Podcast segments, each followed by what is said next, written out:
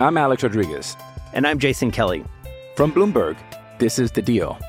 Each week, you'll hear us in conversation with business icons.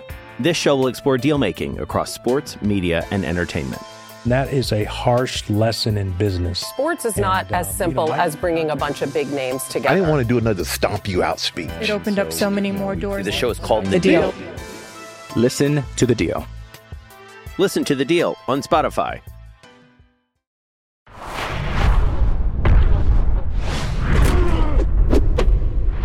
On March 27th, 2021, at UFC 260, UFC heavyweight champion Stipe Miocic faces for the second time Francis Ngannou. He'll be defending, of course, his title there.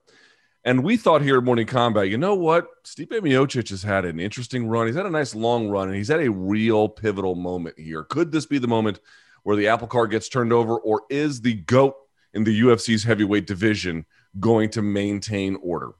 Hello, everyone. My name is Luke Thomas. This is your Stipe Miocic resume review, but I am just one half of your hosting duo today. The gentleman who is joining me, as always, and I him, is my friend, the King of Connecticut himself, now Puerto Rico, I suppose, Brian Campbell. Hello, BC. Yeah, thank you so much for the introduction, Luke. A lot of people wondering if I've been working out here or if this is a schmedium shirt. It would be the latter, but I am fired up just the same to talk Stipe, a guy who I'm going to be very honest, I've picked against, have underrated historically so many times, but yet to go back to the beginning of his UFC run, something like 10 years ago, and see how he became the champion and the great fighter he is today. It was a wild ride, and I'm, in, I'm very much looking forward to share that with the people. As long as Luke, we put it out there, we are not behind the resume review curse. So there appears to be a curse of brewing. We've done two of these. This is now the third. The first two we did, we did one for Conor BC before the rematch with Poirier. He got dusted. Then we did one for Israel Adesanya. Now he didn't get knocked out, but he did lose his fight within Jan Blachowicz. Here we have a case of Stipe Miocic facing Francis for a second time. Now I'll be I'll say this.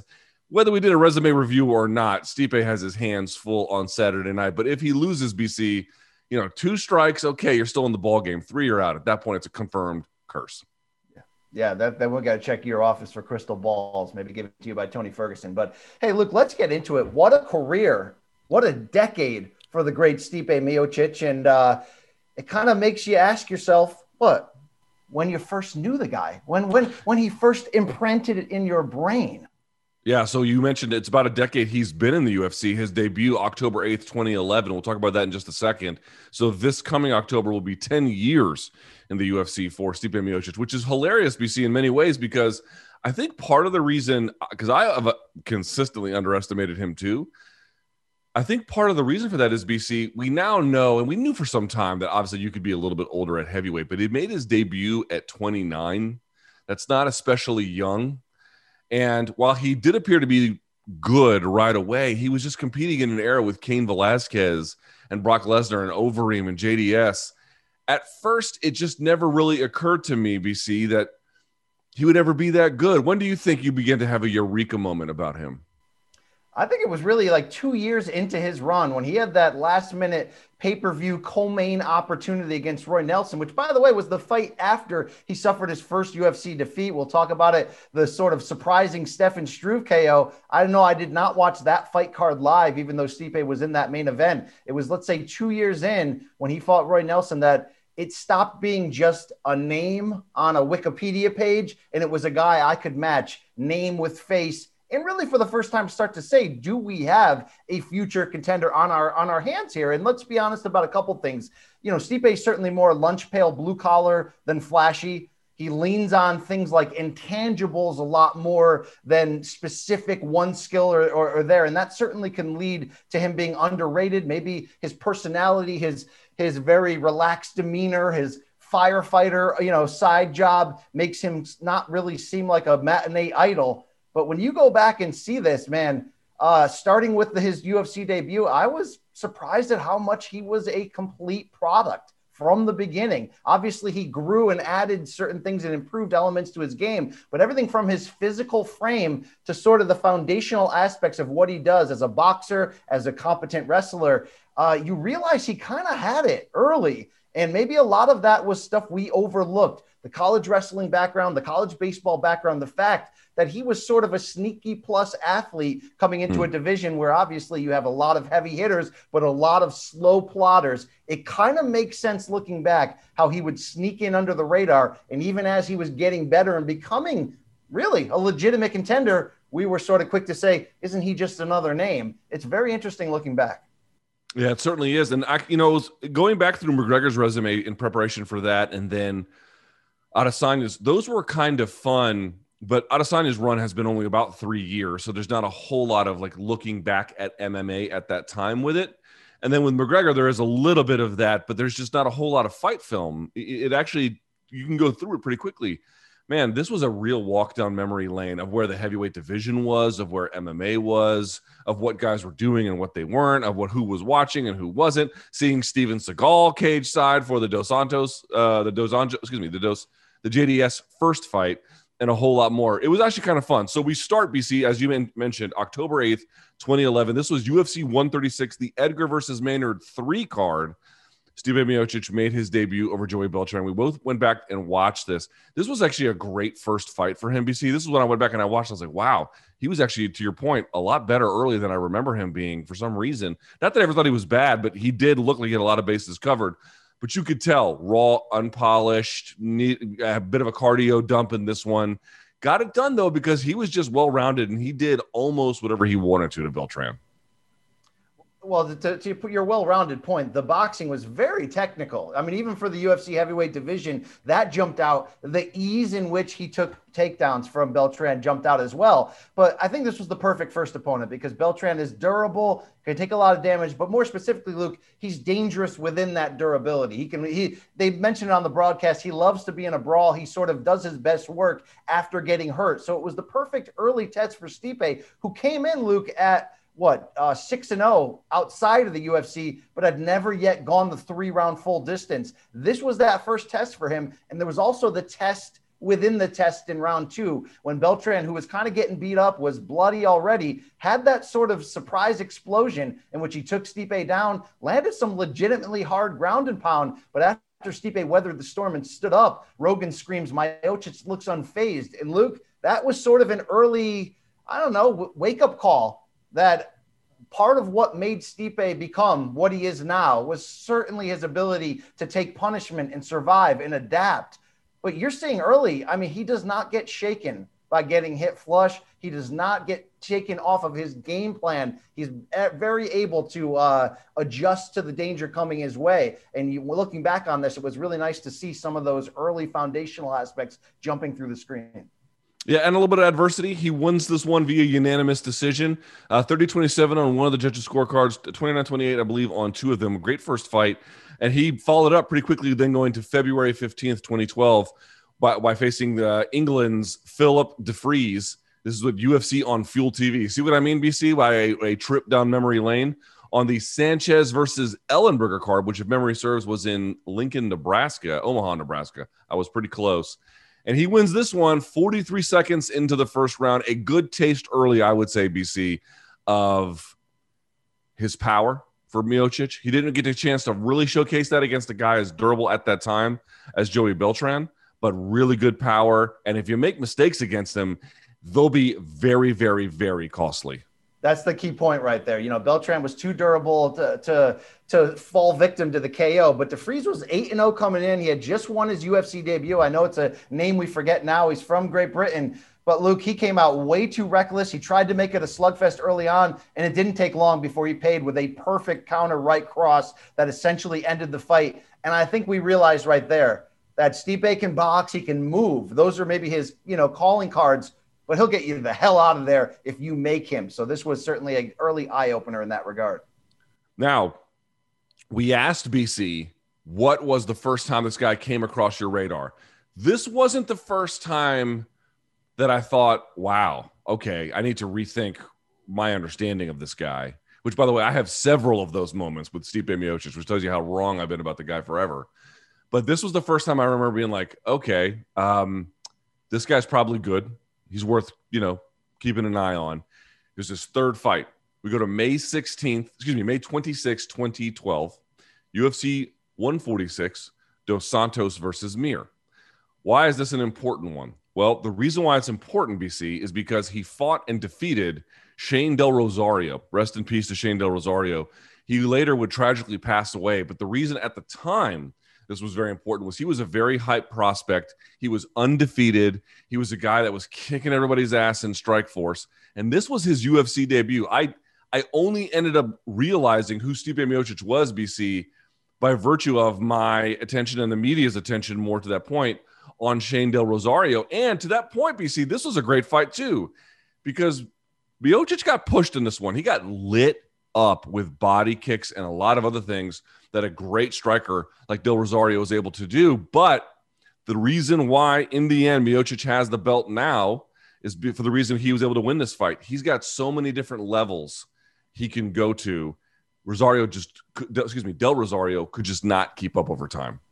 Great point. So here's the deal. This fight was the first in what will be many for Stipe's career, where he's facing an opponent, Luke, who is really at the peak of their powers in their prime career, meaning this was their highest critical moment where they were coming off their best wins, where they were considered the most dangerous. And the constant theme is the loss to Stipe that ends up happening was typically the derailment. Del Rosario, to your to your point, would never win another fight. He got knocked out by Pat Barry in his next one, and then of course tragically passed at just age 30. But this was the beginning where somebody comes in looking very dangerous. Where I don't know the betting odds at this point, but you can probably favor him against Miocic, knowing Stipe's lack of big time experience. Yet, man, was he way too tough. First of all, shout out to Del Rosario for wearing the metal metal militia shirt. That shows you how long ago this was, Luke. But also, here's a Filipino American who could box. He had a fantastic kickboxing game, and he pieced Stipe up in round one, kicking him to the body at will, landing creative lean in hooks and combinations. We really got to see Luke not only Stipe's chin but that stubbornness that we talk about, where it's really hard to get Miocic off of his game, to get him so frustrated where he doesn't know what to do next. He stayed the course in this one. I really liked how he was able to eat shots, but still come back with leg kicks. And I think ultimately, Luke, Del Rosario uh, used a lot of his fuel tank to try to, you know, have his big moments. And when Stipe wasn't going anywhere, it actually didn't take long in round two before he was able to turn the tables. And uh, Luke, I had no idea in hindsight that UFC 146 was an all heavyweight pay per view main card. JDS taking on Frank Mir the last minute in the main event. We had Cain and Bigfoot one in the co main. So a little bit of interesting history right there. But once Stipe got this to the ground in round two, vicious ground and pound, elbows that bloodied up Del Rosario. And I think, Luke, we'd seen Stipe take guys to the ground, but not be that dangerous from top position. This showed a lot more to Stipe's game. Also showed Luke he may need a translator in the post-fight interview. Did you understand any of that? Did I didn't. I had an issue with that as well. Yeah, it's been a consistent problem of his. Uh, you know, you got to cut the guy some slack. He just had a a fist fight, so he's not going to be uh, William Buckley Jr. But yeah, he, it wasn't exactly his strong suit. By the way, I also want to point out here this fight, as you indicated, was on the main card of a pay per view. His two previous fights against Phil DeFries, you know, UFC Fuel TV. Granted, it was Fuel TV, but that was also the main card. His debut, UFC 136 BC. Ready for this? Again, Time Warp City. Uh, the fight against Beltran took place on the preliminary card, which aired at the time on Facebook. So he made his debut wow. in the UFC on Facebook which now takes us, BC, to the fight as we move up the list, which is Stefan Struve. This is his first loss in the UFC for uh, for uh, Miocic and his first career loss. He loses at 350 of the second round. This took place in Nottingham, England, and it was the first time BC where he was the main event. The event was called UFC on Fuel TV Struve versus Miocic. So I'll just pitch it to you, BC. What went wrong here?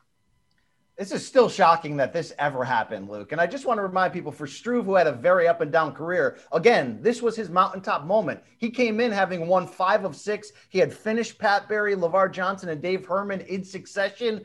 And interesting enough, Luke, it was just steady jabs from Struve that really started to turn the tables. Where I think in round two, when the finish happened, you saw maybe the only time in his career, a frustrated Stipe. It mixed with maybe some fatigue and certainly constant jabs that started to sting him. That Luke, it wasn't one punch in the end that turned the tide or, or ruined him. It was Struve who looked awful in the beginning from the standpoint of striking because that's what he does. He's a very he fights very smaller than he is. We know he's got a ground game. Luke, shocking that this ever happened, but more shocking to watch it happen because it was jab, jab, left hook, jab, jab. And suddenly Stipe's, you know, floundering around. And then when Struve sat down on a big shot, the fight was over. I mean, Luke, you could probably still to this day, with very educated UFC fans, win a trivia contest saying, uh, Stefan Struve has knocked out which former UFC heavyweight champion, and, and people forget that this ever happened. But this was a major early turning point moment for Stipe. How much of it do you feel like was yes, Struve was doing better in the second round than I think supporters of Miocic might want to either remember or acknowledge. That uppercut, I thought in particular for Struve was landing really well. Hurt him kind of in the first round too, to an extent. But in the end, there he was getting pieced up as he was getting pushed backwards. That part is true. But he did slip on one of those ads on the mat, and then Struve just found perfect timing behind that to throw a punch, and that kind of off balanced him. And then the fury, excuse me, the flurry that ended it happened there. Like I'm not going to say it's all the way accidental but it's hard to argue that the win by Struve is just skill. I do believe there was a bit of luck involved there, okay, a little to your bit. Point, to your point, yes. And let's also add in that Struve had a very well timed low blow that I think did hurt Stipe and sort of set him up for the finish that would come. And Stipe was just like, no, I'm good. Let's fight through it. And I think that hurt him. And let's not forget that Stipe had uh, it looked like he had Struve hurt and almost out not too long before the finish happened. But Luke, even though you're right about the slippage that led to the finishing punch, didn't you just see a guy start to crumble a little bit? Something we hadn't seen from Stipe and maybe hadn't seen again, with the exception of that quick flash knockout loss to Cormier, where he just started to really fade. Okay, maybe fades against JDS. We'll get into that. But man, it just didn't look good heading up to that slippage, Luke. No, it didn't. Uh, and this was a this was a serious reset moment. But it it deserves to be noted, BC, that this was a guy who I think caught their attention right away for his upside. Credit to the UFC matchmakers because if you're in a main event, if you're on the if, so sorry, if you're this was a different era, so debuting on a pay per view card, even if it's a preliminary card, not necessarily the most special thing. But what I would say is if you're first th- three of your four cards, you're on the main card one of them you're headlining, um, that's a pretty big deal. They clearly had a sense that he might be somebody who needs to be watched, but it didn't go his way then. However, BC, this is when things really began to level up for him. This was the first moment you could tell, okay, the Struve fight wasn't a leveling up moment, but this one might be. We move to June 15th of 2013. This will be his only fight in that year. We're in Winnipeg, Manitoba, Canada, BC. Could you find that on a map? I don't know. UFC 161. It the, the card is headlined by Rashad Evans and Dan Henderson. We love Rashad. Not his most exciting fight. And on it, Stipe Miocic returns and fights Roy Nelson. And how would you describe this win by him, BC? Something like beating the brakes off of Roy. This was a absolute drubbing. Yeah, there's a lot to say about this. First of all, let's give Steve credit. He mentioned in the in the video package before the fight that he had to go back to the the, the drawing board after that loss. That loss to Struve is disastrous. Let's not fool around, right? And I love what he did. He took nine months off. He came back, Luke. You saw a much more muscularly defined fighter. His traps were giant. You you also True. saw a guy who let's let's be honest here, going three hard rounds. His gas tank improved. This was supposed to be a Renan Barão, Eddie Wineland bantamweight title main event. That got canceled at the last minute. Rashad gets bumped up. And then they call Roy Nelson in off six weeks' notice. Luke, he had just knocked off Chef, knocked out Cheick Kongo. So there's a lot of elements to this. I don't think Roy had a re- legit training camp, Luke. I know he's always bloated, but let's remind you of one thing. This was Roy's mountaintop moment, like everyone else seemingly when when uh, when when Stipe fought him. He had been six and three coming into this fight in the UFC, Luke, but three straight knockout finishes of, of Herman, Mitrione, and Cheick Kongo, as I mentioned. And after this loss, including this loss, Luke, he would go on to four and 12 to end his career. So this was maybe the last of what was left inside of Roy Nelson. And I got to say this, Luke, first round, I forgot what speedy, somewhat explosive Roy Nelson looked like. He looked scary as hell for about two minutes, Luke, before I think you realized he had not put in the proper uh, training camp and he became a bloody, beat up punching bag for the for the remainder of this fight. Not only did Stipe show you really everything he had from the striking department, but Luke, he was using feints to enter in to set up his uppercuts and his left hooks for the first time. So you're seeing what nine months off did for Stipe. A lot of wrinkles coming in. I loved also his elbows from the clinch. He wasn't able to take Roy down a lot, but when he got him in the standing clinch, you see for the first time Stipe really brutalizing somebody with some new weapons. I think in the end, Luke, uh, Roy just. He shouldn't have been allowed to go 15 minutes. I mean, this was gross. I have no idea how he was able to take that punishment. By the way, that was the co-main event on the card. So a bit of a reset moment, as you indicated, taking the nine months off, coming back in 2013. But again, it wasn't like he fell way back to the back of the pack in terms of how the UFC viewed what he was bringing to the table. He still had pretty significant placement. By the way, I should also note these Canadian fans, they had Evans versus Henderson on the card, Jimmo versus Prokayak, Prokayak, uh, Igor Prokayak, which was a terrible fight, and then Jake Shields versus Tyron Woodley, all on the same card. Wow. And they still did a $3 million gate for that. That's pretty impressive. Uh, so, to your point, this was the reset moment. This was stage two building. This was getting to a point where you could say, I can move on from that loss, forget about it, and still drive down the field and get an inter- or a, a, a touchdown. So, it takes us to our next fight, a bit of a similar kind of situation. Now you're facing somebody who was certainly on the decline, I think, of their career, but a, a very formidable test at the time still. Stipe Miocic fought, uh, fought Gabriel Gonzaga. This was in January of 2014 on UFC on Fox, the Henderson versus Thompson card. I believe this was the co-main event as well. Gonzaga, as I mentioned, I don't think this was the very best version of himself at that point. I think well, they had long past. He, okay, okay. So I'll, I'll just that. say that's, that's my opinion, but I still think he was a very, very tough test. One which, to your point, I'm sure you're about to make, Stipe was able to do a lot of good work here as well. I'll say this about Gonzaga. It wasn't prime Gonzaga, right? It wasn't head kick to uh, Cro Cop, but this had been sort of his reinvention within the UFC where he figured some things out. Gonzaga had won five of six coming in, including recent finishes over Ben Rothwell and Shawn Jordan. Every single one of his victories up to this point had been by stoppage, Luke.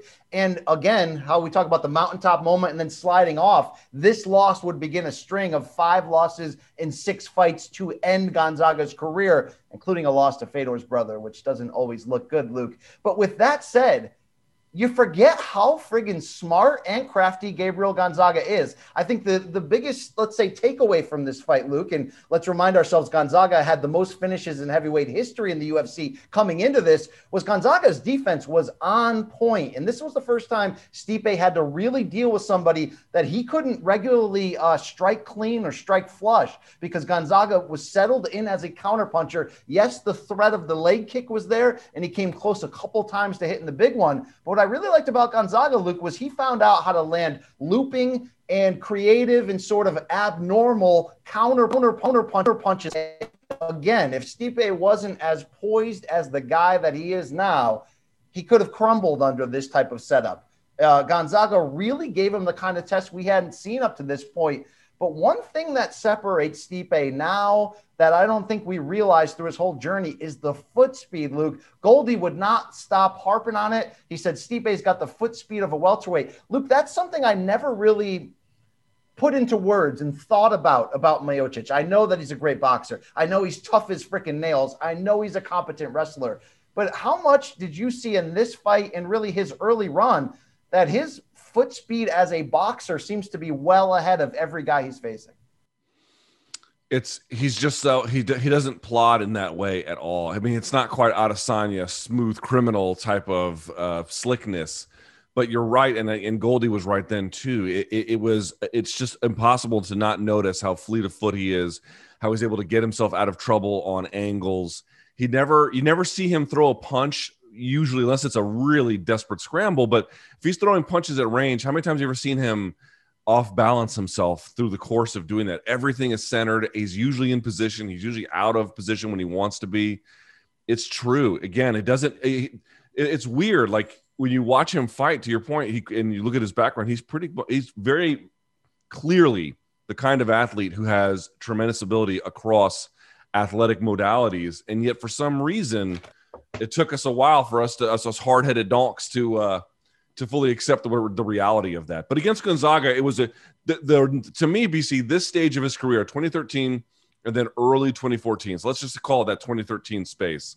This was very much about rebuilding, recentering, uh, leveling up. Not so much, I need to advance in the media. I need to advance in the career. I need a title shot. Yes, he was looking to advance in those things, but this was really about building a key portion of his game to ready himself, not for the Nelsons and Gonzagas of the world, but for what might come afterward. That's what that's what this period of fighting means to me for him. Well, you're right. And we talked about I talked about the lessons he had to kind of learn because Gonzaga was very credible defensively. In the end, Luke Gabriel didn't throw enough strikes to have a shot at winning this, but I think it was the perfect test too because let's remember what happened late in the third round. Gonzaga ends up getting pushed down by Stipe, not a takedown, really just a shove and Gonzaga's hoping to set that trap and welcome in, him into his guard. Notice Stipe smart enough never to d- jump in there into that guard and get trapped, yet still figured out a way to leap in and out with big shots. And once he was able to finally start landing them, he got in there for some serious ground and pound and had a near finish. So you're seeing Stipe knowing his limitations, yet again, never really putting himself into a trouble point outside again of how shocking that Struve loss was, we never really saw him make a monster mistake again. And it should be noted good decision making on this guy. Good athlete, yes. Well rounded, yes. Good decision making. He seems to, he, again, you never see him out in front of his skis too often for the most part. You never see him really get into situations where it's like, oh, you had him rocked. Why are you taking him down? Usually, if he has a guy rocked, he finishes him off. Like this guy just understands where he needs to put himself to be in the best position to win. Now, brings us to our his next fight, which is very much an afterthought, BC, but I, I want to set the table here moves to May 31st, 2014. This is UFC Fight Night Miocic versus Maldonado, but this is not originally what the UFC had booked. They had wanted him to fight on May 24th of that year, Junior Dos Santos, but the bout was shifted. Uh, it, took place a week later, May 31st, and Dos Santos had to pull out of the fight with a hand injury. So they brought in Maldonado, who offered quite literally almost nothing to Miocic. He gets finished in just 35 seconds Miocic blows the doors off of him, landed eight strikes, and that was all BC. But it was just him staying busy, staying active, well, me, looking for that next step up. And let me continue harping on this point. This actually was prime Fabio Maldonado, if there was a prime. Three fight winning streak in the UFC coming in, and including this fight, Luke, he would lose five of six to end it uh, in, immediately after this. So uh, he did exactly what he had to do against a guy who was looking for a fight. If you look for a fight against Stipe, you typically get handled. All right. Now, this is the part in his career. This was the first moment I, I had to rethink how good I thought he was. We now move to uh, his last fight of 2014. We go to UFC on Fox. Now he is headlining Dos Santos versus Miocic, December 13th, to be specific. Stipe Miocic in the main event loses to JDS via unanimous decision. I want to talk about the fight, but I want to talk first, BC, about the lesson you learned here. What I had learned was that JDS probably is going to get badly affected by the Cain Wars and this fight because Miocic may have lost, but he exacted a heavy punishing toll on JDS. And it really told me this dude is actually way, way better than some of us have thought. Heck yeah. I mean, that those most recent fights we just talked about, uh, Maldonado, Gonzaga, Roy Nelson. He learned things. He put some things together, Luke, but he made a massive leap here. And this is the most important fight of Stipe's career. And yes, it was a loss, but Luke, without question, it was the most important fight. And I know that he's talked to me about this in, through the years when I've interviewed him, but also you can just tell watching it what we learned in this five round fight, which you kind of forget until you go back and watch it from that night in Phoenix, Luke.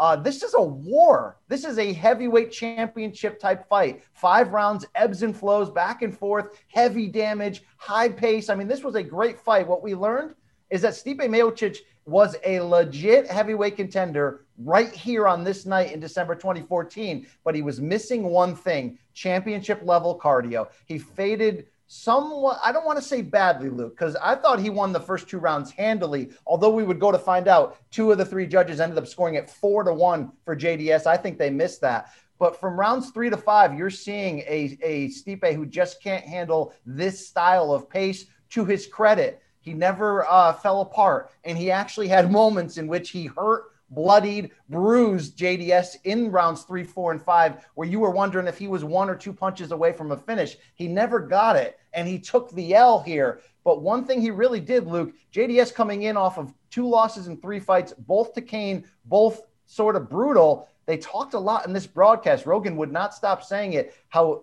Stipe was using the Cain blueprint on how to beat somebody like Junior Dos Santos. Give the threat of the takedown. And when Dos Santos backs him up to the cage to avoid it, where Dos Santos is just not that dangerous with his back there, brutalize him with punches off of the break and really put the pressure on. Seriously, Luke, outside of the stamina dumps, which caused him to lose this fight, game plan wise, technique wise, carrying out the best of his strengths, this is a championship level performance from Stipe outside of that very large thing he was missing that he would go on to fix shortly after.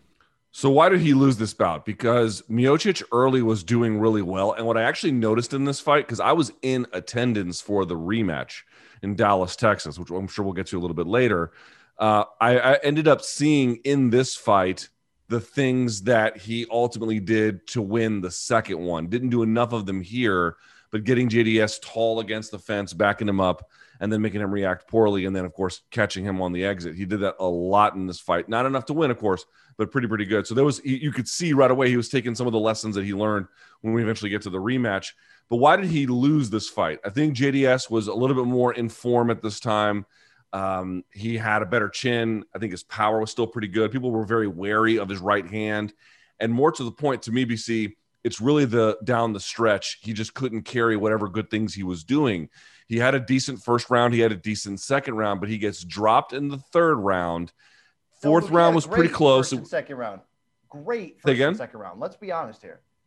Uh, yeah, it was honest. still it was still great first and competitive. It was still competitive. It was. I, I still think you know JDS stuffed nine of ten takedowns on the first two rounds. You know he was doing good work too. But fine, yes, strong opening uh, situation for Miocic. The problem really came down the stretch, as I mentioned, getting dropped in the third. Fourth, he rebounded a little bit, but he missed a lot on his volume. And then in the fifth round, that's when JDS really took over, throwing 100 strikes, landing 45 of them. You had less than half of that almost for Stipe Miocic. He just couldn't keep pace in those bigger moments. But it was a learning experience. Well, and let's let's remember one thing. So you keep saying why did he lose this fight? And I, I think you made good points that like let's give JDS credit. This was his last really great win. Yeah, he would outbox Rothwell, he would knock out Derek Lewis, but this was his last, you know, peak form victory.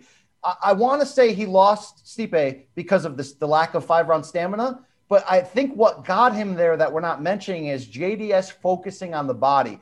Dos Santos got bloody and kind of beat up in those first two rounds. And I saw Stipe taking Dos Santos' best punch, including taking that big right hand that people fear and not going anywhere. So you got to give JDS, the former champ, credit for adjusting by going to the body. Rounds three through five, it was a steady breakdown of body shots. And it really led to that key moment in round four where JDS hit him with that big left hook, dropped Stipe, bloodied him. And we thought the fight was possibly going to be over. Look, I wonder if that was a nugget in the head of Stipe Miocic, who is so much smarter than I've ever given him credit or that people tend to do that he would ultimately use down the road in the rematch with Daniel Cormier. It wasn't the same type of body shots, right? Where Mm. Stipe went with the big left hooks to turn the tide, but it was a steady stream of hard jabs to the body from JDS that really if you if you want to be real, that was why he won the fight, Luke. And I do want to mention one on the exit here.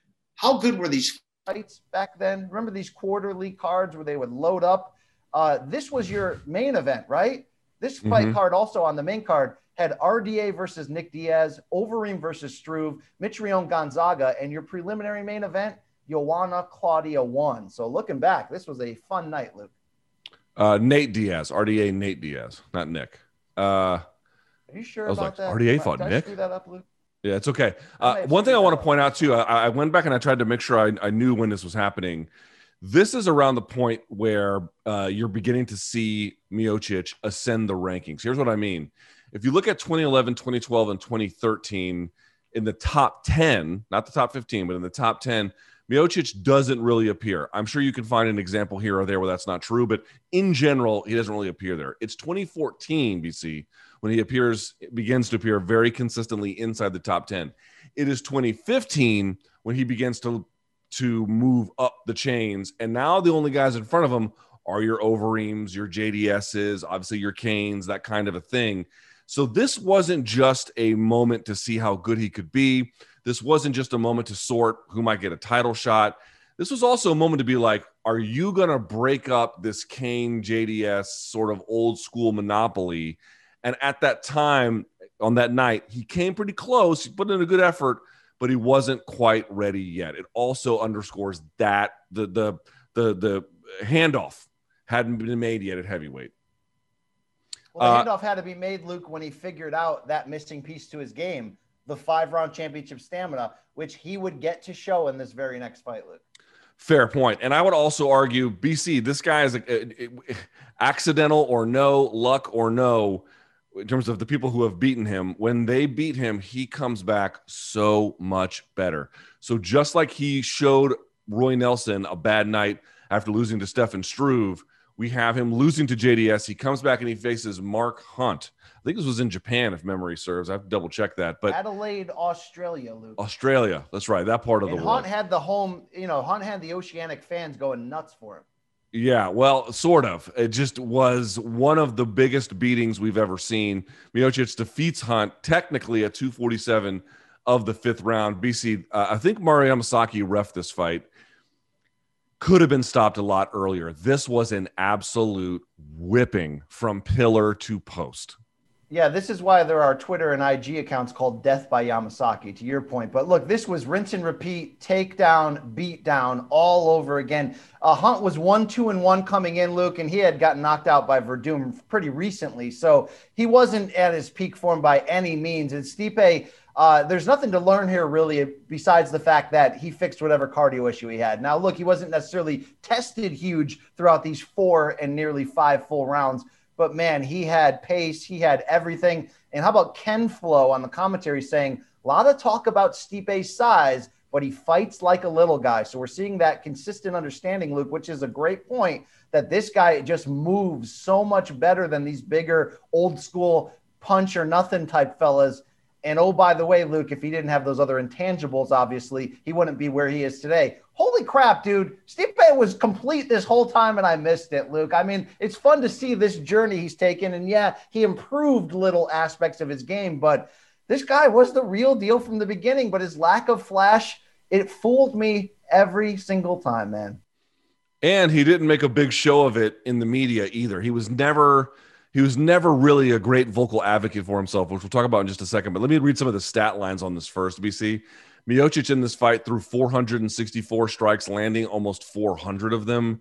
Um, significant strikes, 113 to Mark Hunt's 33 in round four. Miocic landed 24. Mark Hunt landed one.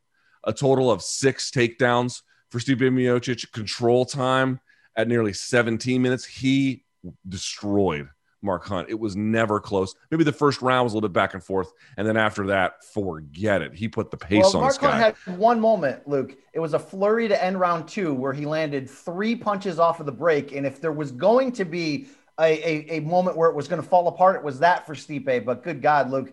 We, do we ever talk enough about Stipe's chin? I mean, seriously, do we ever? Right. I mean, this is what I mean. He's got so many different things he can rely on, not as like a crutch, but as just a talent or a skill or an attribute that he has to carry himself to victory. And he's got good defense, but in case he needs that good chin, he's got that one as well. All right. So we move up the line here, BC. So now I'm going to argue that starting with the Hunt fight and then ending with the first Cormier loss, that period from 2015 to 2018, we're now in the thick of it against Arlovsky. Uh, this is the most dominant period of his career. It's where he gets the title and he just has first round finish after first round finish. So Andre Arlovsky at this point was in the top 10, I think even top five, maybe at this Luke, point. was two. Luke, He was I'm two? going to interrupt you and say this. We talk about mountaintop moments. This was Andre Arlovsky, including his run through World Series of Fighting, where he worked himself back into being a UFC fighter. Luke, he had won six in a row coming in, including wins over Brendan Schaub, Bigfoot Silva, Travis Browne, Frank Mir. And this was really the last time Andre Arlovsky was like a quasi, not quasi title contender, Luke. He was number freaking two in the division. And oh, by the way, this loss would kick off five of six defeats and two and eight over his next 10. So something happens, Luke, when Stipe knocks these guys out. They're never the freaking same. Seems that way. He wins, Stipe Miocic does, against Arlovsky, just 54 seconds into the very first round. You know he's a good boxer. You know he's got big power, BC. But the guys he was blowing out, the Phil De Frieses and the Maldonados, you were kind of thinking they were lesser than fighters. They weren't at the top of the food chain. Here he has a guy who, in that moment in the rankings, to your point, had ascended quite highly, and Miocic still dusted him off. This is to me when he was building in 2013 on those moments to really put the pieces of his game together. The fruits of that labor it was showing before, but it was blossoming here, is what I would say. And I want to make this point to what you're saying earlier, where Stipe has never been his greatest advocate. He doesn't talk trash. He's not a great interview. Um, really nice guy. You can write some human interest pieces about him, but obviously, Luke, he talks too fast. There's not a lot said there. Uh, this moment was uncharacteristic when he put away Arlovsky because go back and rewatch this fight from 2016. Stipe gets the finish. He sprints to the cage like he's uh, Conor McGregor in Boston trying to get to Jose Aldo. He leaps over it. He settles, celebrates with his team and he looks into the camera and says, Give me my shot. I want it. And then he goes, Luke, I'm a world champion. I'm a world champion. You never see that type of emotion. I'm sorry, the world champion part came against Werdum. I was looking ahead. Yes. But to look into the camera and yell, Give me my title shot, Luke, you don't see that. It's the one of the few times he ever lets his guard down, one of the few times he ever tries to lobby on his own behalf. And it, it, it was an incredibly poignant moment after a very legitimate, overwhelming victory there. Now he followed it up pretty quickly, BC. That was in January 2nd of 2016. Now we jump to May. So just a few months later, he fought Fabricio Werdum. Now this was an interesting one. This was a stadium show, UFC 198 Werdum versus Miocic in Curitiba, Paraná, Brazil, famous home of Chute Boxe. I think you had all the Brazilian legends on this card: Jacare, Vitor, Cyborg was on it, Shogun was on it, and Demian Maia was on it, and on down the list. It was a real showcase of Brazilian MMA, but not in the main event, BC. And I have to tell you, I got this one wrong spectacularly because Werdum, and, and by the way, I'll, you keep doing it, and we, we've both done it in the past on the series. It's not just who they beat, it's who they beat at the time in which they beat them. Heading into this fight with Stipe Miocic, Werdum had, had not lost since 2011. He had beaten Roy Nelson, Mike Russo, or Russo, whatever, Antonio Rodrigo Nogueira, Travis Browne, Mark Hunt, Cain Velasquez. He had finished Cain Velasquez and Mark Hunt heading into this contest, BC. And I thought, okay, Stipe is great, but there's just no way he can win against a guy who's got good striking. He's got Muay Thai. He's in Brazil on the ground. Forget it. And he dusted him off in two minutes and 47 seconds. Stipe Miocic became your UFC heavyweight champion. What can and we I say about up, this contest? Yeah, and I screwed up earlier about the jumping over the fence was this fight. The fight before was when he got uncharacteristically angry, looking into the camera and screaming for the title shot. Luke, he deserved this title shot. He got the opportunity. And you talk about get earning it. Stipe had to go into Brazil, to your point, 45,000 fans going sick for Werdum. So you're in enemy territory. Yet I wonder in hindsight, Luke, right? If this played against Fabricio, he had a full one year layoff since uh, putting since putting it on sea level Cain there up in the uh, elevation in Mexico and upsetting his way to the heavyweight title. Although to your point, that run he had leading in was incredible. Uh, you saw a Werdum that maybe uncharacteristically, Luke, yes, went for an early takedown and got stuffed, but was looking almost to knock Stipe out. I wonder in hindsight uh, if Werdum fell in love with his striking because of how how brutal he put it on Cain, and maybe just overlooked Stipe. Maybe just didn't realize what he had because Werdum was almost uncharacteristic in the recklessness of how he would chase him down, of how he would try to uh, land shots, and then ultimately we know how this finish ended. Stipe backpedaling not even planted, and throwing punches while going backwards, and that sweeping shot knocked out Werdum cold. So, Luke, he paid for his over aggressiveness, yet that's a hell of a knockout from a guy who, after the fact, in the interview, after screaming, I'm a world champion, going nuts, reminded everybody, talking to, uh, I think it was Rogan, saying, I don't always throw full power, right? But I have the power. And when I need it, it's there. Luke, this was a very impressive finish, the way he did it in some ways it was strange to your point because Werdum was chasing him down along the fence line, which is like no no city and backpedaling Stipe just still found a way. It was a very Chuck Liddell esque. Chuck Liddell was remarkable early in his well, I say early in MMA, but during his run because he could back up, take several steps back at once, still plant and throw, and have uh, serious power. A little bit hard to do at times to really get that weight transferred the right way, and you could see Stipe do it as well. Um, it was just one of these moments where it was like, wow, I, this Werdum that the layoff ended up being pretty critical as we found out. And in, in the heavyweight, it's like you're not. It's like a banana. It's like you're not too old. You're not too old. You're not too old. You're not too old. Okay, you're too old. Right? So they go brown overnight like the bananas. You know, it's kind of interesting. But in this particular case, it, it, to me, it was less impressive how he won, although that is you know good timing and everything else. But to me, it was more like, oh right, like this is still very much up for grabs. If Werdum, who I thought was going to be the guy, can be beaten in this way because he's fighting this way, there might be more parity at the top than I. Even then, I wasn't sure to really to really fully expect what he could do and and and, and understand what his upside was.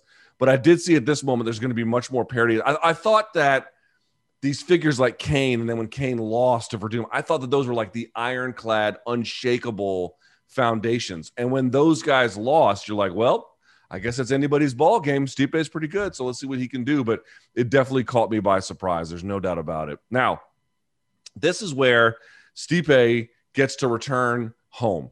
We fast forward now, same year, 2016. He is defending his title for the first time. It is September 10th, 2016. He fights perennial contender. It was so funny, BC, when I was going through heavyweight rankings from 2011 on.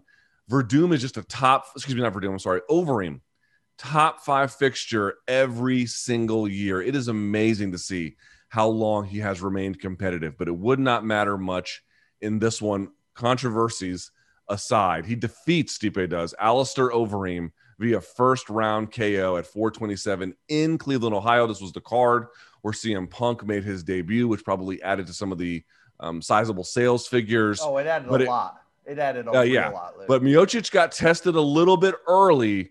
Uh, didn't matter in the end. Gets the on top essentially of Overeem and then pounds him out but you know, maybe he don't he even go that fast through the description. It's crazy in hindsight that this fight only lasted three minutes and twelve seconds because a lot happened in that time. So let's no four four minutes four four twenty seven is the official stop of the first round.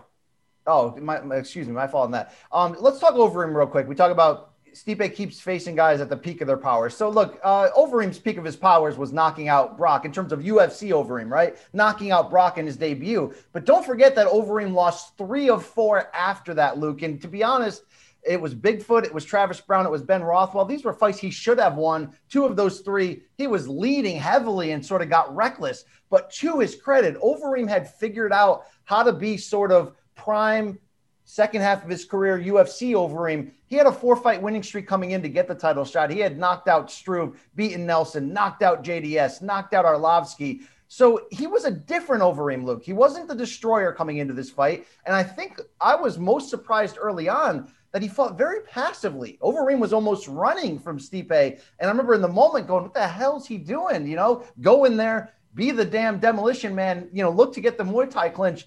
Yet even with that, he came that friggin' close, Luke, to winning the championship and Stipe having an oh shit moment. I know we make a big joke about it. I know there's a website. I know every time I interview either of these guys, I bring it up because I love that bullshit. But Luke, did you ever go on record? Did Stipe tap here? Let's be honest. He did.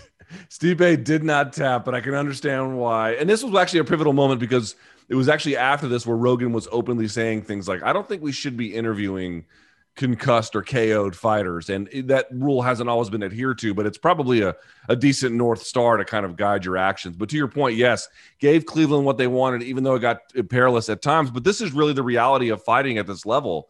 You can be a plus athlete, you can be well rounded. And more often than not, that's probably going to help you. In this case, it did being well rounded and everything else that he has. But it's such a thin margin of error at the top. Really, just one wrong move. I think slipping against Struve probably cost him. Here it didn't. So sometimes it bites you and sometimes it doesn't. But in any well, case, you, you you would have a hard time arguing that over the course of let's say two fights that they had to make one, that Overeem could withstand the accuracy and the power of Miocic's boxing, which was really just a frightful thing. Now, especially, but in 2016, when he was just mowing people down, that was just Well, too much for him. So. I still think the right guy won. Yeah, and did, Alistair did feel it, but that's another debate for another day. Here's what I learned from this in the end, Luke, is that you talk about the prime run. After the JDS loss, we saw the absolute prime destroyer run of who Stipe was, knocking out all the heavyweight contenders early, knocking out the champion Werdum, uh, and then coming into this fight. This was the first time I learned what Stipe's heart is made of. And that's something, Luke, that he would need to lean on much more in the upcoming fights than he had to earlier. Yes, a big part of his early run was that some of these guys, whether it's Gonzaga or whoever, they'd hit him with good shots and he'd keep coming. So we knew he had a great chin. But sometimes, Luke, there's a difference between having a great chin and being able to respond when you're hurt and being because there's guys who don't have great chins, but you know what they have? Great resolve, meaning they can get dropped, they can get knocked down, they can get hurt, but they can figure out how to get out of it. I think we learned uh, Stipe's adaptability and toughness here because he did get struck hard from Overeem. He did go down. He was in a perilous position. Yet when he figured out a way to win this wild fight in this wild first round, uh, I think we learned more about his character in the end. And I think this was a wake up call in a lot of ways because even the knockout of Werdum, in which you knew he had power, I think you still rightfully could have said, is Stipe a transitional champion? Is he a workman-like lunch pail champion? He sure ain't Cain, right? And I think that the biggest heartbreak I have, and maybe it's a better conversation for this next fight in terms of the timing, was that Cain never, Prime Cain, never got a chance to fight Prime Stipe to really find out whose era it really was. Now it's Stipe's era in the end because to the victor goes the spoils. He's got the records for title defenses. He beat everybody, right? But this was a time where Cain was looking to make a comeback, Luke, and it kept getting delayed. Yes, he finally came back the following year against Travis Browne and blew him away. But I would have loved at this time exactly, coming off this Overeem win, to really find out what Stipe was made of against Prime Cain. It- the timing just wasn't right. Cain's body never got Prime again. But uh, you would have to say this, Luke, considering he took damage here, there were still a lot of haters who were saying, okay, good win, Stipe, you're tough as balls, but you ain't special. You ain't spectacular. Luke, I was in that category. I hate to say it. I still wasn't giving this man his flowers, even with all those fights we were talking about coming up here. Yet, in hindsight, boy, was I wrong because all the signs were there. And uh, I probably was one of them as well. I mean, not that I, hating is a strong word, I, perhaps, but just not really understanding what you're looking at. Listen, people are poor evaluators of talent. I've been a big uh, proponent of that, and we're probably just as guilty when we're trying to be evaluators of talent. Um, still, it was a good reward for the Cleveland fans. It made him feel and look bigger than as a popular attractive figure than maybe he otherwise would be as a box office draw outside of Cleveland. So it was just nice to see him bask in the glory of Cleveland. Uh, you know, I'm not going to put it on par with Le- LeBron winning the championship with the Cavaliers in the second run, but it did have a little bit of something to that, a, a Cleveland, this is for you kind of moment, um, which was good to see. Now, we move to the part of his career, BC, that I find kind of interesting because they were never going to let him just beat the very top of this division once. If you did it once, you were going to have to do it twice. If you did it twice, you might have to do it three times in certain cases. So he de- lost to JDS the first time, but now it was the rematch, although the tide had turned a little bit. You have here the date, May 13th, 2017. We're in Dallas, Texas. I was there with uh, for Sirius XM with that. I remember I got to interview Jorge Masvidal on that card, BC, at, at Media Day Me too. because yes. there was no one in line to interview him. I'll never forget that. He was wearing all black. You can go back so and real look. quick on that, I was in the CBS Sports studio in Fort Lauderdale because I just joined the company, and we got satellite interviews with the fighters. And I interviewed Jorge, and I remember telling to everybody in the newsroom, if this guy could only win some fights, he could be the biggest star because his interview was hilarious and out of control. He, he he's that, that was one of those moments I look back on and I'm always like, I cannot believe how far he's come. But okay, we're talking about Stipe here. He faced JDS UFC 211 main event. I remember I went to the open workouts BC and they had Joanna there, they had JDS there, and they had Stipe. Joanna got the biggest pop of the three. JDS got the second biggest one, and Stipe got a decent one, but it wasn't as big as the other two. This was one of those moments where it's like, wow, is it going to be like Demetrious, where people just realize he's good and no one cares? And you want to talk about a reflection of where they were going in their career. This fight ends, BC, at 222 of just the first round. JDS did well early with some calf kicks, but basically Stipe no sold them and knuckled him into the dirt. Your reaction? So, okay, first of all, this was uh, the performance it should have been, right? It was Stipe having learned all of his lessons from the first loss to Junior and having put it together, win the championship, come back against Overeem. But Luke, uh, tell me if you remember this. I remember thinking, why are we doing this fight? Okay, because let's be honest, it was three months before before Stipe fought Overeem that Cain had come back and destroyed Travis Browne. So you're looking to build towards Stipe versus Cain. Unfortunately, Cain's injury didn't make that possible. And I think at that point, Luke, 2017 May, there just weren't any big names in the heavyweight division. It was going through a little bit of a reset although Junior Dos Santos was fresh off a win that bought him a lot of time and got him back into this title shot, which was that five rounds against Ben Rothwell, where he just boxed his ears off, Luke. He didn't take damage. He was quick. It was sort of like a, oh, JDS fountain of youth. But, you know, he had just got knocked out by Overeem the fight before. You mix that with the brutal fight with Stipe, the two brutal KO losses to K- or one KO loss and one decision loss to Cain, and the title bouts. Luke, I remember the the the the talk of the town, at least in my circle, was that JDS is shop worn. This fight is a little bit unnecessary. We're only doing it because of the story of the rematch, and JDS is a name and a former champion. You could argue that then or now or whatever, but it doesn't really matter because Stipe went in there and sent him to hell very quickly. No, your recitation of what had what the narrative was was correct. No one really thought JDS. I'm gonna say no one. The casual fan probably thought JDS had a real decent chance. I thought was going to win outright, but insiders were a little bit like, mm, this may not be exactly what the first one was. In fact, it probably won't be, and it'll probably be in, in, in Stipe's favor. And it played out. Pre- Although you know, again, JDS made a decent account of himself in the first couple of minutes, but it just didn't. When it went when it went south on him, it went south like that. It was almost instantaneous, and so in that sense, it all all of the same uh, pronouncements did come true but it kept the chains moving. It kept him as this champion. It kept him as this guy who was the figure. There was really no one else you could put in there that was going to beat him, except maybe, maybe Big Francis could do it. We fast forward January 20th, now 2018. This is Boston, Massachusetts, BC, UFC 220. Stipe Miocic fought and defeated Francis Ngannou. I'm Alex Rodriguez. And I'm Jason Kelly. From Bloomberg. This is The Deal. Each week, you'll hear us in conversation with business icons. This show will explore deal making across sports, media, and entertainment. That is a harsh lesson in business. Sports is not And, uh, as simple you know, I- as bringing a bunch of big names together. I didn't want to do another stomp you out speech. It opened up so many more doors. The show is called The The Deal. Deal. Listen to the deal. Listen to The Deal on Spotify. Hey, it's Kaley Cuoco for Priceline. Ready to go to your happy place for a happy price? Well, why didn't you say so? Just download the Priceline app right now and save up to 60% on hotels. So, whether it's Cousin Kevin's Kazoo concert in Kansas City, go Kevin, or Becky's Bachelorette Bash in Bermuda, you never have to miss a trip ever again. So, download the Priceline app today. Your savings are waiting. Go to your happy place for a happy price. Go to your happy price, Priceline.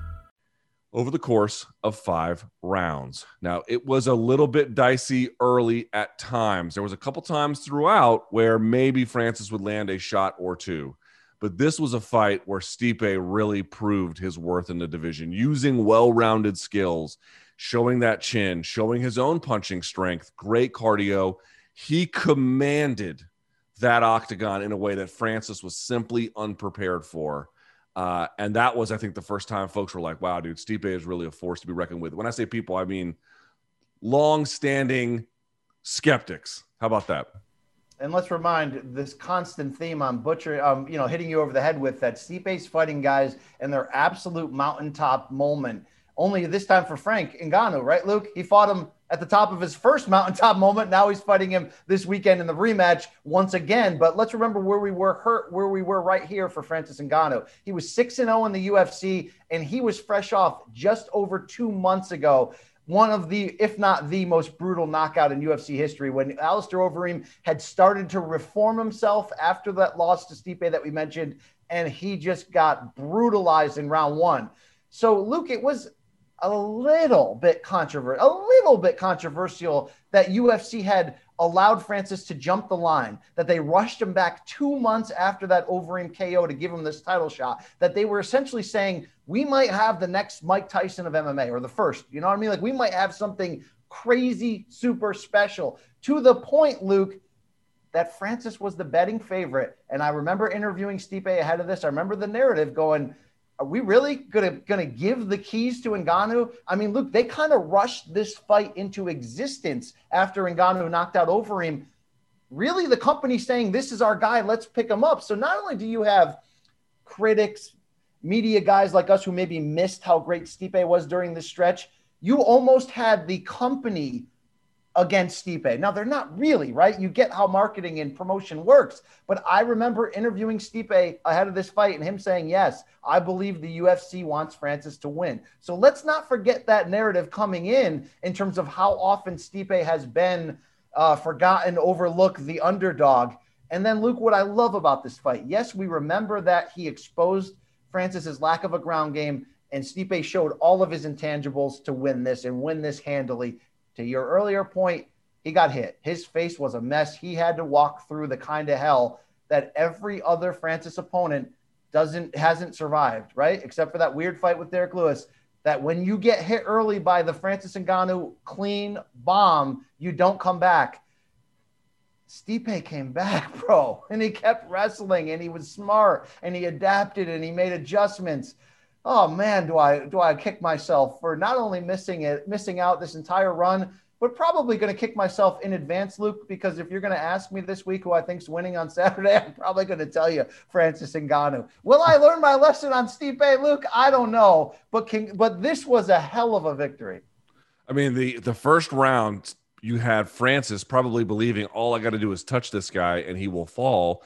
And a couple times getting through, landing 15 of 62 significant strikes. So he had a moment, by the way, Stipe only 16. So they were just off by one strike in terms of who landed on each other. But you did see Stipe getting out of spaces, ducking and dodging, seeing things coming for the modest success that Francis was able to have in the first round. And there, BC, it falls off a cliff. Francis landed just four strikes in round two, just one in round three, zero in round four, and one in round five. Meanwhile, you've got takedowns two in round two for Stipe, one in round four, one in round five, and he had two out of five in round one. It was just a dominating performance. Now, there was, to your point, it was interesting. On the one hand, you're like, dude, Stipe can handle this physical beast, still win, has good cardio, shows all the things you got to show. But I do remember some of the narrative being like, okay, but Francis was a fish out of water. His corner maybe should have thrown the towel. This was going nowhere for him. He took a beating unnecessarily. And I do think it affected Francis after this, who had the Derek Lewis fight and just could not show up there at all. Had had to have a real reset moment in his career. I guess I bring this up to say, BC, there was a lot of really positive talk about what Stipe could do and what he represented. There was still also a bit of yeah, but he fought either an old guy in Overeem or a amateur, not really an amateur, but you know, someone who had some amateurish tendencies in Francis. There wasn't quite the sense of unan I'll say this unanimous fan belief that he was as transcendent a heavyweight figure as we now know him and to be. And I know that not everybody believes me, and I've already said it, but I'll say it again. Because you didn't get the natural handoff of him beating Cain, there were people like me who still to this day believe Cain's the best UFC heavyweight I've ever seen. We just never got to see them get together. That was held against Stipe even at this point, Luke. You got to remember that. So now we go to a very interesting turning point in his career again. He defends his title, Stipe Miocic does in the first of three bouts with the same, for, excuse me, first of three consecutive bouts with the same guy, January 20th, 28, excuse me, huh? He loses the title. He doesn't defend it. Well, I should say um, it's uh, it's it's it's it's being defended all three times. How about that? One way or the other. Uh, excuse me, not January, July 7th of 2018. This was UFC 226 Miocic versus Cormier. This is interesting for a couple of reasons, BC. They had just come off a season of The Ultimate Fighter. They were the individual coaches for the respective teams. That had been announced or even debuted sometime around January or so. And they had six or seven months to promote this. I distinctly recall going into detail on this fight with Dan Hardy and other ones on the record, off the record, talking to coaches. Got a lot of different looks. And in the end, Cormier makes pretty short work of him, winning at four minutes and 33 seconds, pulls an underhook uh, away from Stipe. And as they separate in the clinch, drills him with a right hand he never sees coming, drops him, and then finishes him off, finishes, finishes him off with a series of punches. I, I hate to say this now, BC, but I will tell you what I thought at the time. At the time, I thought, well, some of this is some of this is true. I thought Cormier, his power was better at heavyweight than 205. I, I still think that is true. But I thought, aha, you see, Cormier has now exposed, well, not exposed. Cormier has revealed that there is a larger truth here, which is that Stipe had a chance when he was playing with the old guys and he was playing with the young guys. Yeah, it's fine. But the ones who are right in the middle, at that, that porridge is just not right for him. He can't have it. That's where the real big dogs go to play. Cormier is that big dog, not him. I will tell you that I stupidly thought that at the time. What did you think at the time? Yeah, sadly, in hindsight, Luke, this was a justification in the moment of all the underrating of everything that that Stipe had done good. To your point of saying, okay, finally he went in there with somebody super skilled who could expose the fact that yeah, he's a hard hitter and he's got a great chin, but there's something basic, too basic about Stipe, right? He doesn't the big, you know, there's again, there, if you weren't looking close enough, and that's why this project is fun because it forces you to go back and look close enough. You could miss some of the things that make Stipe great and that he does great. Let's also remind ourselves this was a magical moment. I was cage side. This was International Fight Week. This was Daniel Cormier who never was able to beat win the big one against John Jones, and John had the drug test, and John had all this. Cormier getting the ultimate redemption moment to kind of put himself either in or right on the outside of that upper table of the greatest of all time. And the fact, Luke, that he did it by noticing something in in the uh, in the tape that Stipe exits with his hands down off the clinch, just a beautiful performance from Cormier. His speed and power were there and moving up in weight. But Luke, he did have a pretty serious eye poke early on Stipe that may have played a big part. Let's not let's not forget that. But sadly, Luke, yes, I sort of looked at it like, okay, Stipe had his run, but I'm sorry, guys. Just because nobody in UFC history had defended the title three times in succession and Stipe had a chance to do that doesn't make him the best heavyweight ever. As you can see here, Cormier is really the best heavyweight ever. Or maybe Cain. It's just that DC was in the wrong division because he's too good of a friend of Cain. Um, I don't believe that stuff now, per se, Luke, because Stipe has shown us time and again, and he would show us in fights two and three against DC. But on this night, Luke, you had to feel bad for Stipe because every re- I mean, they tried to rush Ngannou in there against him, and now he loses. And Luke, if you remember, he wasn't supposed to get the rematch with Cormier. He had to wait 13 months to get it. And during that time, they were trying to get him back in there, and he kept turning down fights. To Stipe's credit, he stayed a shrewd businessman, and it came back around again the opportunity to try to get his belt back. No doubt about it. And I just remember I, I had talked to Marcus Marinelli, who's the coach of Stipe. I remember I talked to D- DC in the in the when the rematch was announced, and I'm like, dude, you had seven months to get to that place. What could you add at this point in your career to get ahead of Cormier. I really thought that. Then, of course, he would go on to beat him twice, but I'm just sort of pointing at the time. it's weird, dude. Myopia is a hard thing to shake. A worldview about someone is a hard thing to shake and change. It takes time, it takes big events, it takes big changes. And at this moment, I it, obviously, if you can have three title defenses as a UFC champion, you're a really good fighter. I mean, there's that, no one's really debating that he was very, very good. We're just debating about what the pecking order and the sorting was. And honestly, BC, some of the bullshit media narratives who's the greatest now? Who's the greatest now? Who's the greatest now? These are perpetual conversations we try to have after every few months, when in reality, it's just going to have to be a long time before you can ever really assess these questions. Stipe was something of a victim to that. And I also remember, BC, I think he wanted like an immediate rematch, and it took forever to get one. He did not get one because Cormier, I think, would stay busy during this time. Didn't he fight? he fought Derek Lewis, I think, not not soon after, not long after this, correct? Well, he fought they offered him big money when the original New York main event for that MSG card kind of fell apart. They offered right. DC big money to fight Lewis. He was injured, Luke, but he decided to delay the surgery until after fighting Lewis. So this kind of had Stipe as the odd man out, right? Just sitting back saying, shouldn't I get a rematch? Didn't I have the title defense record? What the hell's going on here? And to again, to his credit, he, he sat out and he waited for it. And I think I think I was actually against the rematch because I was like, you didn't just lose, you lost quickly. You lost inside the first round. You should go and get another win. And maybe he would have had to if things hadn't shaken out the way they did. But lo and behold, we continue and we fast forward to August 17th, 2019. This is UFC 241 Cormier versus Miocic 2. Uh, I believe we are going to be in Anaheim, California for this one. We're now into 2019. And in this one, I thought it was going fairly poorly for Stipe. He had his moments, but in the end of the fourth, and towards the end of the third too, but really in the fourth, he begins to hammer home left hands to the body, to the to the liver, to the ribs, to the solar plexus. It eventually brings the hands down of Cormier. Cormier, by the way, this whole fight, not listening to his coaches, not listening to his corner, just doing whatever he wanted to, having success for the most part, but just ignoring them about some of the deficiencies that were there Miocic lights him on fire with those body shots, finishes him with shots over the top, and reclaims his title. And then BC dances the jig. And I have to say, for the first time, even if I thought this was accidental, I again had to take Stipe more seriously than I had before.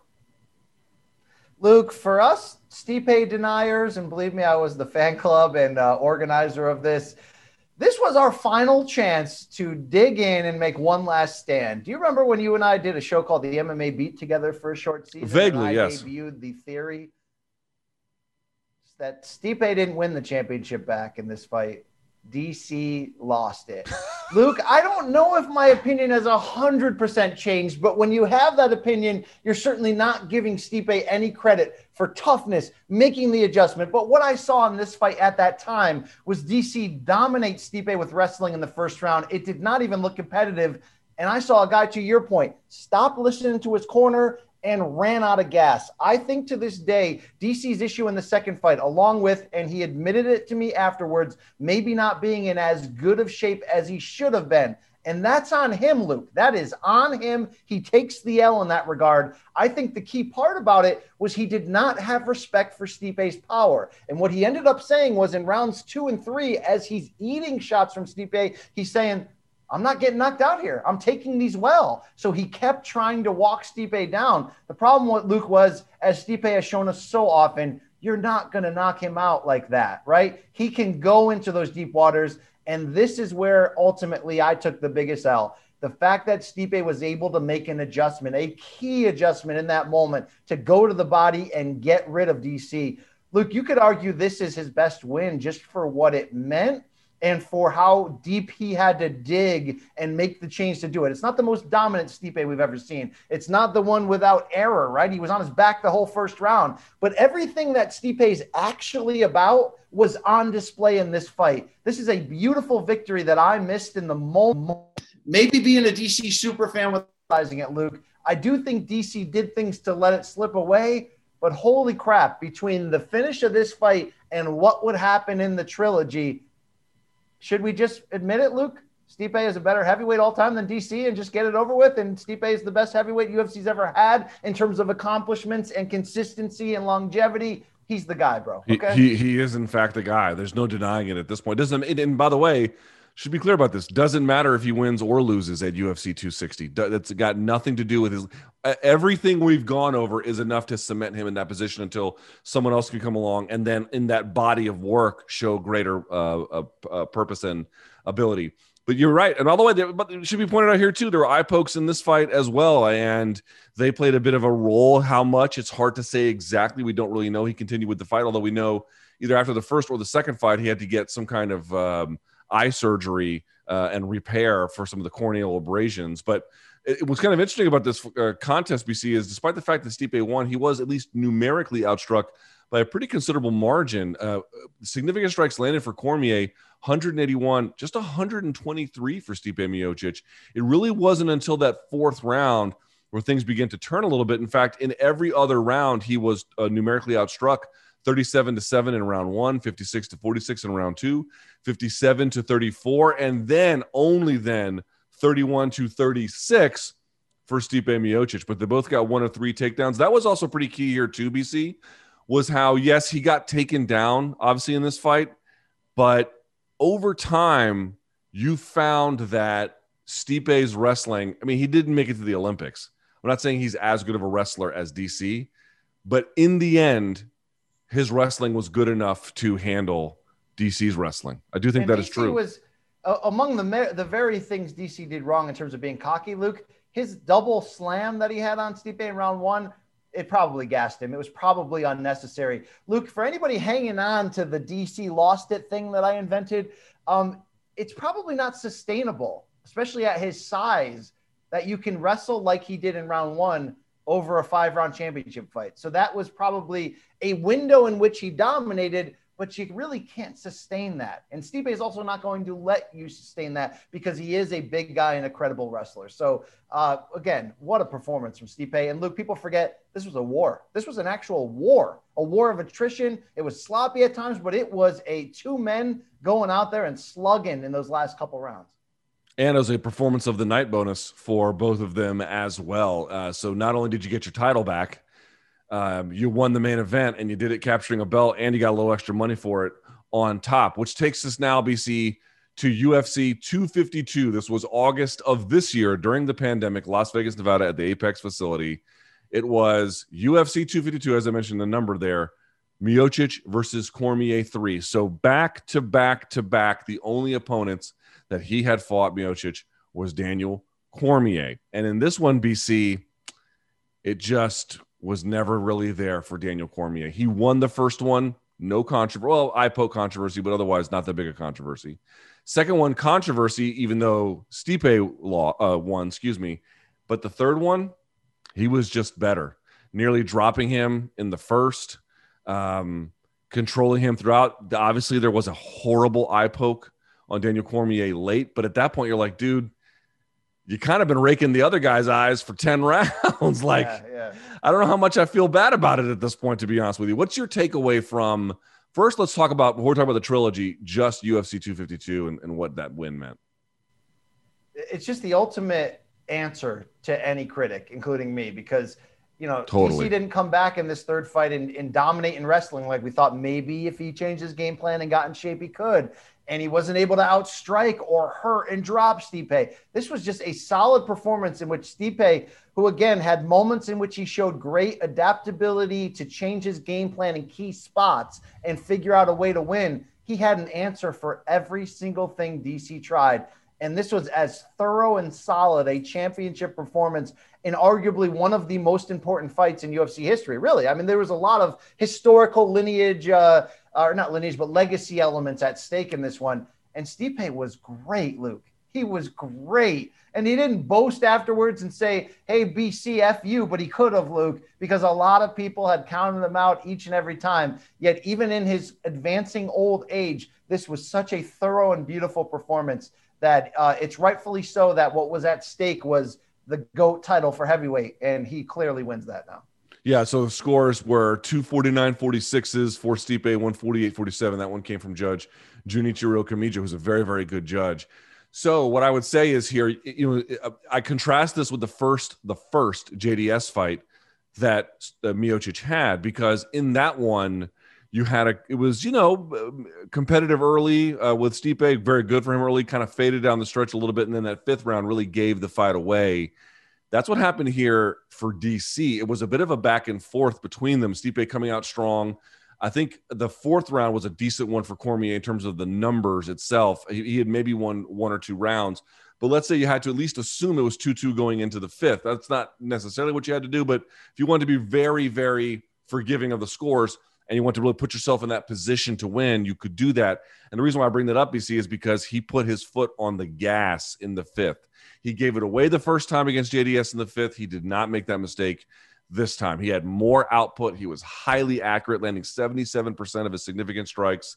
He did attempt two takedowns. They didn't go anywhere, but he was at least controlling, and he had two minutes and 27 seconds of control time overall. So he put in just more work. What tells me I I I don't mind seeing the zeros up here for the failed takedowns. I don't mind seeing that because what it tells me is if I can look across the stat sheet and you're just doing more every time than your opponent, chances are if the, all other things being relatively the same, you're going to win. And that's what he did. He put in just more work against the guy he had barely beaten before, or, you know, whatever you want to call that, lost to before, leaving no doubt. I remember when this fight was over, BC, I said to myself, whatever the stakes, greatest of all time, blah, blah, blah. Stipe is going to win this, and the right guy wins. It's like Jan Blachowicz. Everyone knows I love Adesanya, BC, but the right guy won that fight. Right guy won this fight too. And you know what I love about this trilogy win for Stipe is that he didn't like outlast DC. He didn't, uh, you know, it, it, he didn't lean on certain intangibles where you're like, okay, Stipe is really tough, but is he really the most skilled heavyweight? He had a great game plan. He showed great IQ. I mean, he really showed you everything of who he is in this fight. He outthunk Daniel Cormier. That, I mean, that's a. I mean, look, it shows you that Stipe learned his lessons, Luke. Whether it was the stamina dump against JDS, whether it was the the way that he needed to be more focused and in better shape from the loss to Struve. I mean, each step, or, or even the fact that DC in the first fight against him had figured out a hole in Stipe's game. Well, guess what, Luke? By the time this third fight came around, there were no more holes. And that's uh, that's crazy that it all came together so late in his UFC career. But could you uh, make the case that he's a fine wine, Luke? He, he gets better with every fight, every lesson learned. And given that heavyweights can age late and a Randy Couture can be so competitive in his 40s in the modern era, I don't know if Stipe is going to beat Francis on Saturday. But I also am, am, am against counting out the idea of him being one loss away from going away. I don't think Stipe is going anywhere, Luke. He is still, you know, pound for pound level in this sport at this moment. I really love this trilogy, BC, because I love the adversity of it. Obviously, is a big one. I love the finality of it. You know, you, you you lost once to this guy, but when it really came down and everyone had two tryovers, you won both of them. That's a big deal to me. And I think more to that point, it's like the thing I take away from this trilogy is this was the one. Like, how do you know this was impactful, BC? Yeah, it was recent, so there's a recency bias, but more than that, you and me have been to varying degrees wrong about this dude way more than we've been right. And after this one, we were like, where are you supposed to go with the skepticism now? Where do you put it? Where where do you say he doesn't have good cardio? Nope. He can't beat the uh, the guy the, the big guys and the big ones. Nope. He doesn't learn from his mistakes. Nope. You don't have anywhere to go anymore, and no one's the perfect fighter. And again, he might get fucking his shit rocked. He's fighting Francis Ngannou on Saturday, dude. You know as well as I do. It doesn't take a whole lot for that guy to win. But I'm just pointing out when you look at the body of work in this trilogy, it tells you everything you ever needed to know about Stipe Miocic's character, ability, perseverance, tactical smarts, and uh, in the end, you just have to look at your skepticism and say it was fucking wrong. It was wrong. It was wrong, and this guy is the best heavyweight that this organization has featured. Can you imagine if he does what is is not the most likely outcome on Saturday, but knocks out Francis Ngannou. That is the ultimate ultimate final answer, right? I mean, we thought the DC trilogy win was the ultimate sort of, you know, are you not entertained? What else do I have to do? But sure. this could be incredible as it all comes full circle and leads back into this Saturday at UFC 260. I'll make one more comment about Stipe. It's something on a personal note, BC. I wonder if you feel the same because you've had to interact with him in the same way I have when I've interacted with him and uh, to an extent his management and people, I found them to be quite quite nice, normal, uh, friendly, uh, you know, professionals, fine. Uh, but you know, it's you can't really argue that he was a media darling ever, even when there were people sort of singing his causes or defending him getting a title shot. It was never like, yeah, he always had a core group of supporters, yes, and especially now. But there were times where that was not necessarily the case, and I would get very frustrated with him because I'd want to interview him and you would put him on the air and it would it would be terrible. It would be a really bad interview either because he wanted it that way or that's just not a skill. But I have come to really appreciate his approach to the game. You know, he makes a ton of money and then goes back to his normal life the way that he is always intended to. He knows that this is short-lived. He has an he has a direct line through Twitch and other things to his core group of supporters and that's not insignificant And this whole thing about like, I, you know, we always wanted him to be a play a bigger role in MMA, and so we had to lobby on his behalf in the end. But just realizing that I'm going to keep MMA at an arm's distance, and I'm going to keep my life, and I'm never going to play those games. I'm not going to be a part of the clown car. I'm just going to do what I have to do, and then that's what it's going to be. You can like it or not. I have come to really appreciate that. I've come to find that that's Yeah, actually a much more wise way to approach things. It's really refreshing. And to your point, we held it against him for so long. Yet, what I noticed in rewatching all of the post fight interviews here is how often he says, when they say, What's next? He says, I don't care. I just want to get back to my family and my friends. So here's a guy who does have his values in order. So that that's certainly a cool thing, right? I mean, he, Luke, many UFC champions would have given up their side job as a fireman and paramedic, right? But here's a guy who like loves giving back to his community and being a family guy. And you could say, okay, that's cool, that's great. But Luke, that has possibly been his secret sauce in the fact that I'm sure he loves the money and what he gets to to to bless others around him with from being this. But he does it. He's not caught up in the lifestyle at all, Luke. He don't care about trash talk. He doesn't care necessarily about legacy. He doesn't. It losses have never seemingly held it. Have, they motivated him to get better, but he's never been destroyed and distraught, Luke. And how many times have you seen him get a big win and deliver the most ho hum post fight interview because he understands what role this is? It's something he's really good at, Luke. Some of us are good at some things on the side, maybe old man basketball or the freaking uh, uh, paddle ball league down at the YMCA. He has that same attitude in the, but yet he's a UFC champion. It's wild, Luke. All right, this is just something he does as a hobby, and that has been, I think, a real secret in him able to stay in his lane. He hasn't always been best friends with Dana White and UFC brass, right?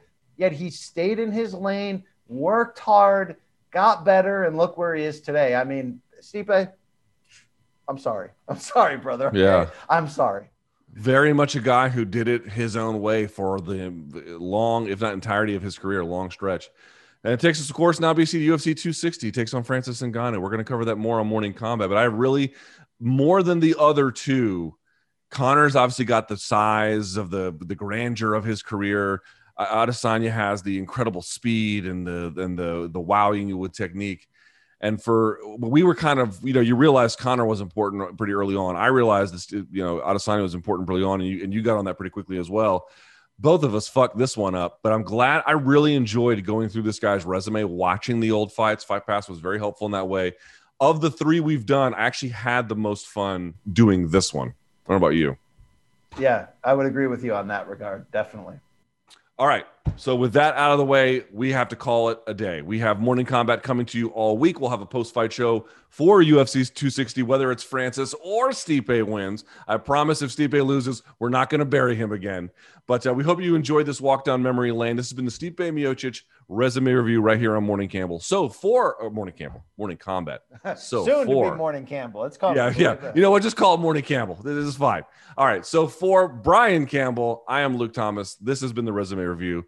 We will see you all next time.